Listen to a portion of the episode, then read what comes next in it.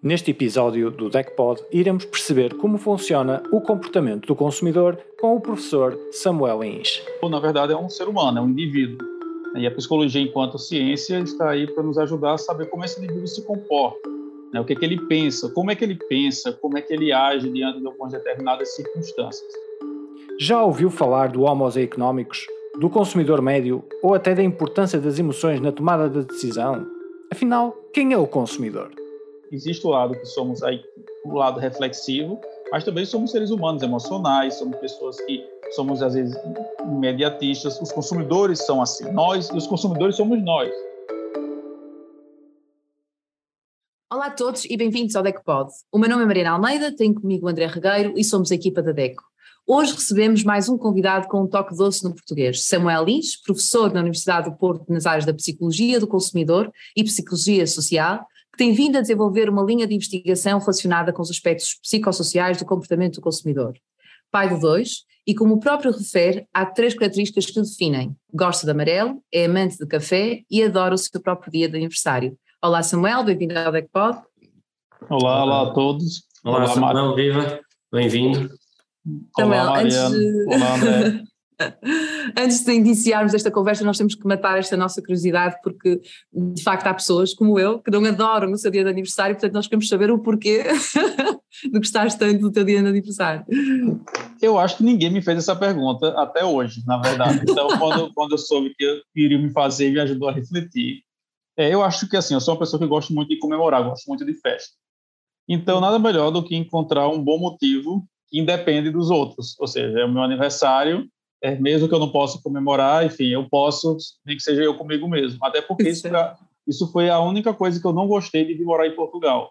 Porque o que acontece? Meu aniversário é em agosto.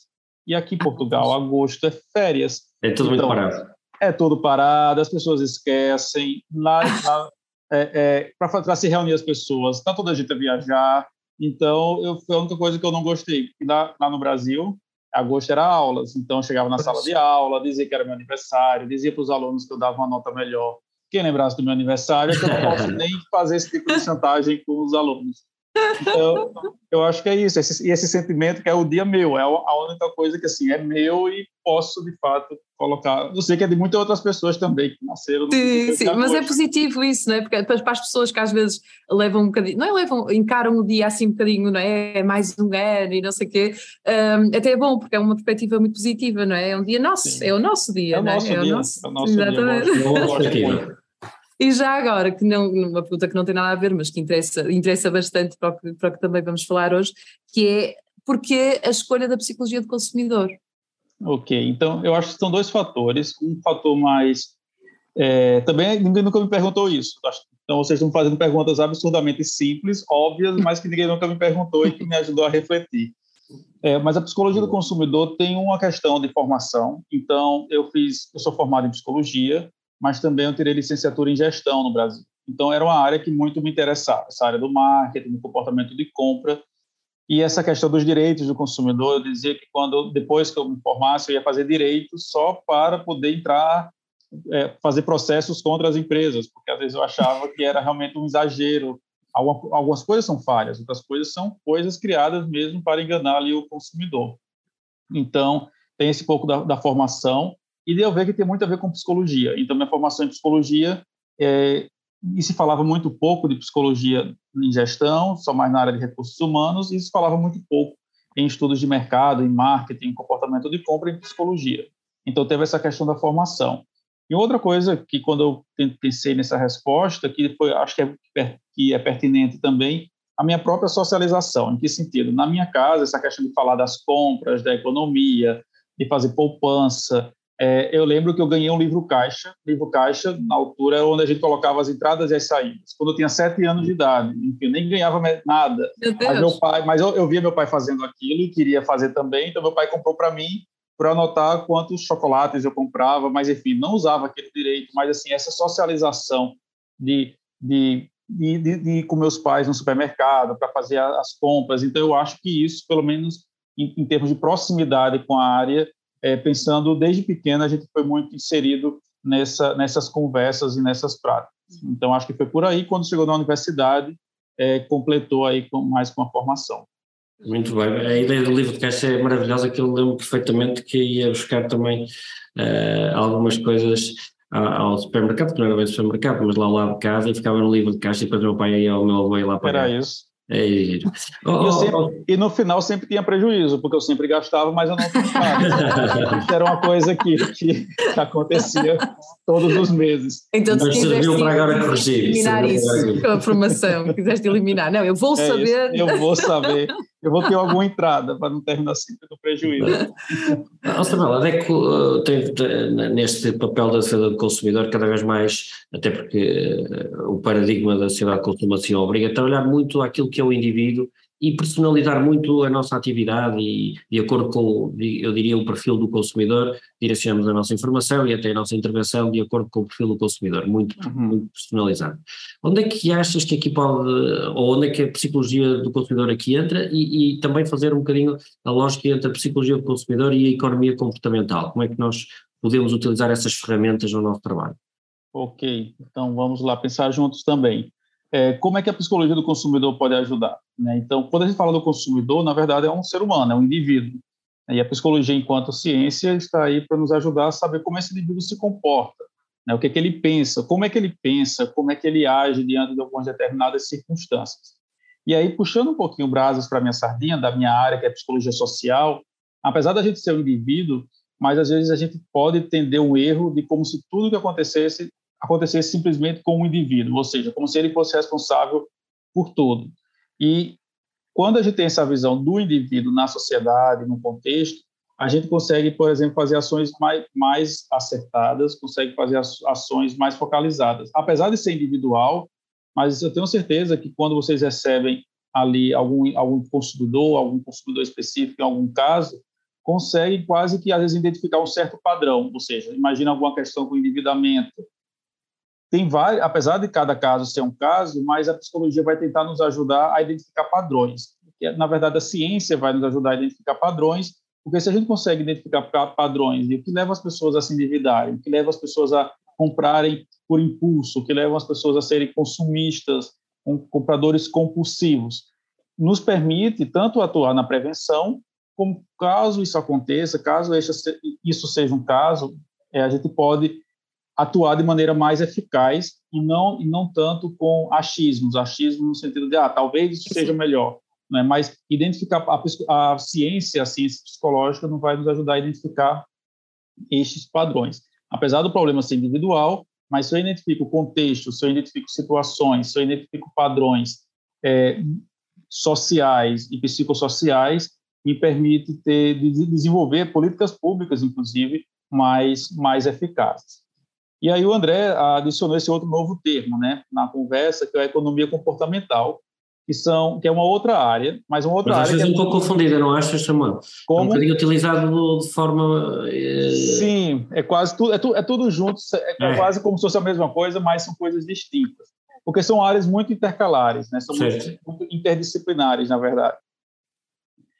Então, assim, já que então estamos a falar de termos, temos a, temos a psicologia econômica. Então, a psicologia econômica é uma área maior da psicologia que estuda tudo que diz respeito a dinheiro. Então, o dinheiro como um todo, econômica no sentido de finanças, de dinheiro, de gastos e compra, né? Dentro da psicologia econômica, vamos colocar assim de maneira bem sucinta, temos a psicologia do consumidor, que é focado então aí mais no indivíduo e no comportamento de compra. Mas tem outras áreas também, por exemplo, as finanças comportamentais. As finanças comportamentais já é uma área mais relacionada aí com o gasto, com o investimento, com a poupança. Então, mais relacionado a finanças, a como eu gasto meu dinheiro. A psicologia do consumidor, como diz o próprio nome, é focado no consumidor, mas na compra, no comportamento de compra, no comportamento de escolha do produto, na consequência daquela compra. Então, digamos, em termos de área temática, é o comportamento de compra. Mas ainda tudo isso que eu estou a falar de psicologia econômica, psicologia do consumidor, é quase como se o ponto de partida fosse da psicologia. Ou a psicologia estuda a economia, como a psicologia vê o comportamento dos indivíduos. A economia comportamental, digamos, é o caminho inverso. É como a, a economia estuda os comportamentos de tomada de decisão, que não necessariamente está envolvido com o comportamento de compra ou com, a, ou com o próprio comportamento econômico. Então, imagina, por que eu, eu, prefiro comprar, eu prefiro comer hoje um hambúrguer e não uma maçã? Isso não tem a ver diretamente com comportamentos econômicos, com gasto, mas tem a ver com tomada de decisão. Então, a economia comportamental vem da economia, tá? no sentido de ser, é sempre uma visão muito mais econômica, mais focalizada, mais, é, utiliza a psicologia, mais no que diz respeito à tomada de decisão. Entretanto, como a área é economia, boa parte dessa área é aplicada nos, nos comportamentos de tomada de decisão econômicos, que envolve também a compra, envolve as finanças, envolve também os nossos hábitos, que envolve de alguma maneira o dinheiro, a poupança, o investimento. Então, é quase como se fosse muito mais relacionado ao ponto de partida, a psicologia econômica parte da psicologia e a economia comportamental parte da economia, mas são áreas, como mesmo o André falou, às vezes no dia a dia, no senso comum, se fala quase como se fossem intercambiáveis, né? porque são uhum. muito próximas e tratam de, de muitos tópicos muito semelhantes também. Acho que com este exemplo, Samuel, esclareceste para quem dúvidas tivesse, fica muito claro e muito obrigado também. Sim, oh, Samuel, e, e há pouco falavas de uma coisa que, que tem, está diretamente relacionada com uma das questões que também queríamos aqui apresentar, que tem a ver com a questão exatamente da psicologia, eh, digamos assim, do consumidor, no fundo, quase que olhar para o indivíduo e com isso, isso ser tão relevante até para criar políticas públicas, uhum. exatamente uhum. isso. Uh, e a verdade é que nós, quase que de uma forma automática, nós na DEC também fazemos muitas vezes isso. Vou dar um exemplo: o consumidor vem cá e vem apresentar uma reclamação, por exemplo, no que diz respeito uh, à sua fatura de energia. Uhum. Existe aqui uma questão específica relativamente à fatura de energia e que nós quase, não é? Quase que por inerência não é, da nossa atividade, olhamos para aquele consumidor e quase que adivinhamos que mais 100 consumidores vão ter aquele problema. Portanto, uhum. isso, isso de facto acontece quase naturalmente. Mas depois falaste e tocaste aí num aspecto que, que eu acho super importante, que é a questão das políticas públicas e que nos leva à regulação, que também é uma parte que nos interessa muito. É? Uhum. E, e, aquilo que, que eu te perguntava é que, de facto, a regulação, as normas que são criadas pelo legislador, são muitas vezes uh, tem por, por, por, base e tem por referência um conceito que é o do consumidor médio. Uhum. Sendo que se discute muito o que é o consumidor médio, não é? Portanto, e, e, e, algum, e muitas, muitas leituras, muita literatura e muita doutrina vêm considerar ainda hoje o consumidor médio é aquele que é razoavelmente informado. Uhum. Portanto, uma, uma, no fundo, um conceito que desenvolvido parece-me algo sujeito a várias interpretações, não é? E, portanto, o que eu te perguntava era isto, ou seja, será que faz sentido aos dias de hoje nós utilizarmos essa referência ou para produzir enquadramentos regulatórios e produzir esta proteção do consumidor com base nessa referenciação, sendo certo que ela parece-me vir também de uma parte da sociologia ou da psicologia, uhum. não é? E, e, portanto, aqui, temos aqui algumas dúvidas sobre se de facto não se deveria densificar, tendo em consideração o mercado como está, tão disruptivo, tão complexo, tão, tão, não é? tão, tão, tão uh, como é que se diz, intenso para o consumidor, é mesmo esta palavra, se não se deveria densificar um, um bocadinho mais esta, este, este ponto de referência. Qual é a tua opinião sobre isso? Olha, eu costumo perguntar que dizer que parece que o consumidor médio é quase o consumidor mínimo, porque eu, queria, eu quero saber quem é o consumidor que é normalmente informado e razoavelmente atento e avisado. Onde é que ele e está? Às vezes mais ainda, não é? Exato. quero então, é um médio que é muito mínimo, né, no sentido assim, onde é que ele, onde é que ele está? Onde né? é que né? ele está? Eu entendo que, assim, para a gente fazer leis, para fazer intervenções, a gente precisa ter um conceito de quem é esse ser humano, né, de quem é um consumidor é. e que precisa, enfim, afinal, afinal de contas, é alguém. É, o, que eu, o que eu trago para reflexão, então, é dentro do que a gente até estávamos a falar da, da economia comportamental, que qual foi um dos fundamentos da economia comportamental enquanto área que ela rompeu? Na economia, nós temos um conceito, uma abstração, que é o homo econômicos. O que é o homo econômicos? É um ser humano, que a gente, é uma abstração da economia, até boa parte das teorias econômicas é com base nessa abstração, e que o ser humano é aquele que, antes de tomar uma decisão, ele vai pensar, ele vai refletir, ele vai procurar informações, ele vai analisar o custo-benefício econômico, ou seja, é, aquilo que realmente vai trazer o maior benefício ao longo do tempo e não apenas ser algo instantâneo, de uma recompensa imediata. E o que a economia comportamental também veio trazer, que é, gente, esse, esse homo econômicos é uma abstração que não existe. Pode não existir existe. na teoria, mas não existe. Existe para a gente tentar... Então, procura. Né, existe para a gente é manter, é digamos, é, uma, uma constante numa equação para, para aquele pressuposto. E a economia comportamental, e para quem está nos ouvir, ela é uma área bastante difundida e tem tido crescimento nos últimos anos, principalmente porque em 2017 o Richard Teller ganhou o prêmio Nobel da economia na área da economia comportamental. É, ele que foi, digamos assim, um dos fundadores desta área, ele vai trazer esse outro conceito, né, né, não é bem um outro conceito, mas desmistificar esse conceito do homo econômico, desse ser humano estritamente racional. E quando eu falo racional aqui, é nesse sentido de sempre tomar, de buscar tomar a melhor decisão. Não é um irracional no sentido de que não tem racionalidade, sim, sim, que não sim, tem razão, né? no sentido de que não tem esse. Quantas vezes a gente compra no impulso do momento e depois se arrepende? para a economia. E não tem a ver não... com os próprios, não é, Samuel? Desculpa interromper, não tem a ver com os próprios, mas tem a ver com os próprios fatores externos que, alheios ao próprio consumidor, que não lhe permitem ter esse tempo para. Mas para, para, para a economia isso não existe, porque a gente não vai comprar por impulso, a gente vai parar, vai pensar, vai analisar, vai ver é. que não vale a pena, que vai deixar para comprar depois. Então, então é, é como ele disse, a gente faz teorias para seres humanos que não existem. Mas quando eu digo isso, é uma crítica, mas enfim, mas muito da economia se avançou por causa dessa abstração que claro, claro. pensar. Então não é uma. Não, nesse raciocínio, claro. Pois, apesar da ironia, mas não é desmerecendo. Mas existe o outro lado, existe, existe o lado que somos aí, o lado reflexivo, mas também somos seres humanos emocionais, somos pessoas que somos às vezes imediatistas. Os consumidores são assim, nós e os consumidores somos nós, né? Porque às é, vezes né, a gente pensa sempre no outro. Não, quem, não, tá, não, não quem está nos escutar agora é bem capaz de pensar, ah, meu pai, a minha mãe, a minha tia. Não, estou falando de mim, de você, de todos claro. nós que estamos aqui escutar. E o que eu gosto dessa abstração, que, que todo, ou seja, o que eu, dessa nova visão do ser humano e do consumidor no que diz respeito à economia, é porque nos permite, lembrando, a psicologia e a ciência como um todo quer identificar padrões. Então, se eu consigo identificar padrões de erros do consumidor se eu consigo identificar padrões de por que as pessoas se endividam, por que as pessoas estão a reclamar de um determinado tópico, por que as pessoas estão a cair naquela. ou a cair, ou cometer os mesmos erros. Tem até um livro que eu gosto muito, que é do Dan Ariely, que se chama Previsivelmente Irracional. Ou seja, se eu consigo prever quando eu vou falhar, é ótimo, porque eu consigo intervir antes que se falhe.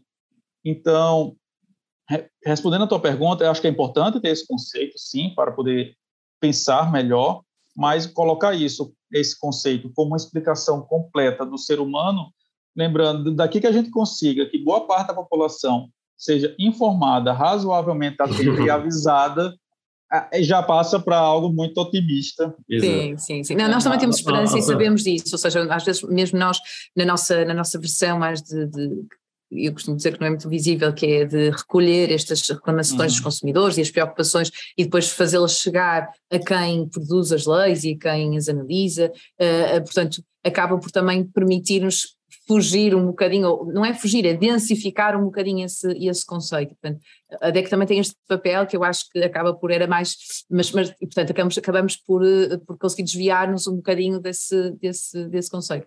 E, é, é, quase como pensar assim, enquanto não se informa, o que, que se pode fazer para protegê-lo? Claro, exatamente. Entende? Então essa, são essas duas, são essas duas é, é, é, é frentes de atuação que vocês fazem muito bem.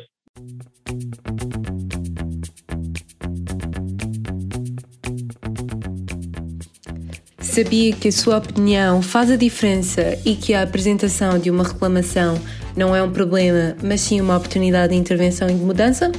Não perca tempo. Tem WhatsApp, tem e-mail, tem contacto telefónico. Só não tem é desculpa para não nos contactar. Encontre toda esta informação em deco.pt. Já sabe, a Deco, sempre consigo.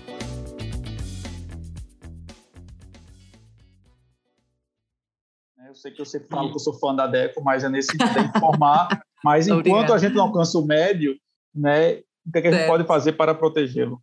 E a Samuel, até em sequência daquilo que estávamos a falar, uh, existe o Samuel, professor de, de, Psicologia do Consumidor, existe também o Samuel Consumidor, e portanto a minha pergunta é se existe algum conflito em determinados momentos, se já foste confrontado com essa tua própria dúvida no momento entre o impulso emocional e o racional?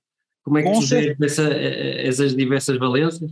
Olha, com certeza. Eu tenho uma amiga que ela diz que psicologia tem nome para tudo. Que ela, quando começou a fazer psicologia, descobriu que a gente dá nome, dá teoria para tudo. Essa é a grande diferença, que quando eu faço alguma coisa, eu já sei o nome científico daquilo que eu estou fazendo. Ah, isso é compra por impulso, agora eu vou, eu vou tomar uma decisão é, baseada no momento e não a longo prazo. Ou seja, eu lembro de todas as teorias, mas eu continuo fazendo ainda os mesmos erros. Alguns eu consigo já evitar. Isso que eu acho que é interessante. Então, assim, apesar de saber tudo, sou doutor, doutor na área, mas, enfim, sou, ainda, ainda sou gente. Né? Então, é muito curioso que às vezes eu já me pego, eu me pego várias vezes Samuel, você acabou de dar um podcast falando sobre a consciencialização, a sustentabilidade, a importância, e saio daqui e vou e compro por impulso algo online que eu não precisava. Então, é, isso, isso, isso acontece muitas vezes. Mas, por outro lado, também muitas, muito do que diz respeito à, à, gestão financeira, entender o comportamento humano. Então, isso, se eu sei que eu, eu não vou conseguir poupar, eu posso fazer uma poupança forçada, posso pedir, então, uma poupança, fazer colocar na minha conta online que tire lá 50 euros por mês. Uhum. Então, são várias teorias, que não são apenas recomendações genéricas, mas tem várias teorias e vários estudos que apontam para sugestões de como a gente pode lidar melhor com a compra e com o comportamento e com a, a, as finanças, de que eu sei que se eu fizer aquilo, vai ser muito útil para mim. E realmente eu já consegui mudar muitos hábitos pela informação. Mas é um conflito ainda, André. Ainda assim, Na teoria está tudo. Mas até é saudável, não é, Samuel? Até é saudável haver esse, esse conflito em determinados momentos, não é? Sim, vários momentos. E no final, o bom é isso. No final, o conflito continua. Mas eu começo a lembrar do artigo que eu li. Aí já lembro que esse é um exemplo que eu posso dar na sala de aula, porque enfim, eu Nós sou. deixávamos de ser pessoas e éramos não. máquinas, faz parte, não é? Exato, eu sou o próprio. Deixa voltar ao livro caixa, Samuel, deixa é voltar ao livro. Eu sou, eu sou o próprio, o maior objeto de pesquisa que eu faço sou eu mesmo. e então uh, impõe-se a pergunta que é transversal a todos os nossos convidados, uh, naturalmente adaptado à sua especialidade, por assim dizer, e não podemos deixar de perguntar uh, para onde é que achas que a DEC pode crescer através da psicologia comportamental? Olha, algo que vocês fazem que eu acho que é muito bom que é isso, é na proteção do consumidor. Por quê? Muitas vezes nós não somos informados, muitas vezes nós não sabemos como, como nos informar. Então, ter uma fonte confiável de informação é muito útil, porque nos dá segurança do, do, que nós devemos fazer. Porque mesmo quando a gente vai na internet, tem muitos sites, tem muitos blogs, tem muitos influencers, que ótimo, mas enquanto a gente não descobre a confiança deles, a gente pode acreditar, a DECO é essa figura que é muito muito presente, essa figura que é, é, é, nos, dá, nos dá essa segurança. E outra coisa é essa sensação de facilidade, né? Quando a gente o, informar apenas não é suficiente. Várias investigações mostram que quando a gente fala de campanha de consciencialização, a informação é apenas uma parte. Mas tornar essa informação aplicada é o grande diferencial. Então, quando a gente vê lá a escolha acertada, gente, se a gente for pensar bem, isso nos poupou horas de procura na internet. A gente já entra lá, já vê os produtos, já vê como foi analisado, é. já vê o selo. Isso nos poupa muito tempo. Então, esse sentimento de saber que nós somos protegidos ou que tem pessoas que estão a, a nos proteger, não apenas no nível, digamos, mais do nosso comportamento do dia a dia, de promover a mudança, mas também das leis que vocês sabemos que vocês estão envolvidos em muitos projetos de lei, que isso que é importante, porque às vezes a gente tende a trazer a responsabilidade somente por indivíduo, então, certo. para o consumidor. Mas precisamos de leis que nos protejam, independentemente de eu, saber, de eu, ser, de eu ser razoavelmente atento ou avisado. Às vezes eu não vou estar atento, nem avisado, nem informado, mas nem por isso significa que, que, que eu não preciso ser protegido. Então, eu acho que assim, pensar essas ações com base nessa visão do consumidor, tanto da informação como da, da proteção, é muito importante e isso é super útil. E a economia Bom. comportamental é, é uma ótima ferramenta. Muito obrigado, Samuel. Olha, eu devo dizer que, para além de ter adorado a conversa, como já, já tinha essa expectativa, fico com a certeza que vamos continuar a colaborar, uh, porque esta ferramenta é fundamental e tu tens tido uma ajuda preciosa para o desenvolvimento da nossa atividade em diversas formas, com a academia, com a tua presença em eventos da DECO e, portanto, certamente que vamos ter mais oportunidades e eh, agora cabe-me agradecer-te o tempo que, que aqui tiveste connosco e tenho a certeza que vão gostar muito de nos ouvir e um até breve. Obrigado, muito obrigado pelo convite, é sempre um prazer, vocês sabem disso, não é porque é aqui no podcast, mas já falei isso outras vezes, sempre um prazer é, poder colaborar e fazer projetos com a DEC. E até breve. Obrigada, até breve. Até breve.